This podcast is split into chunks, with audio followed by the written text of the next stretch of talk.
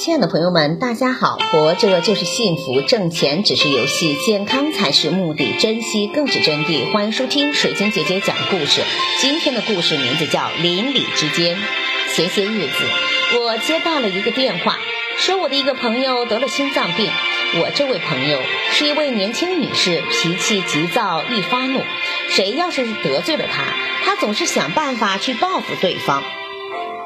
这样才能获得心理上的平衡。有一次，邻居家的孩子把垃圾放在了他家门口，这让他非常的生气，便把自己的垃圾丢到对方的门口施以报复。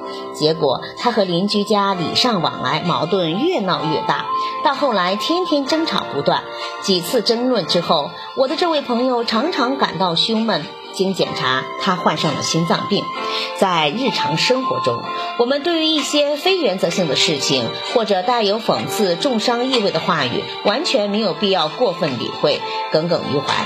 面对这种情况，最好的办法就是淡然处之，不去计较。不计较的处事之法。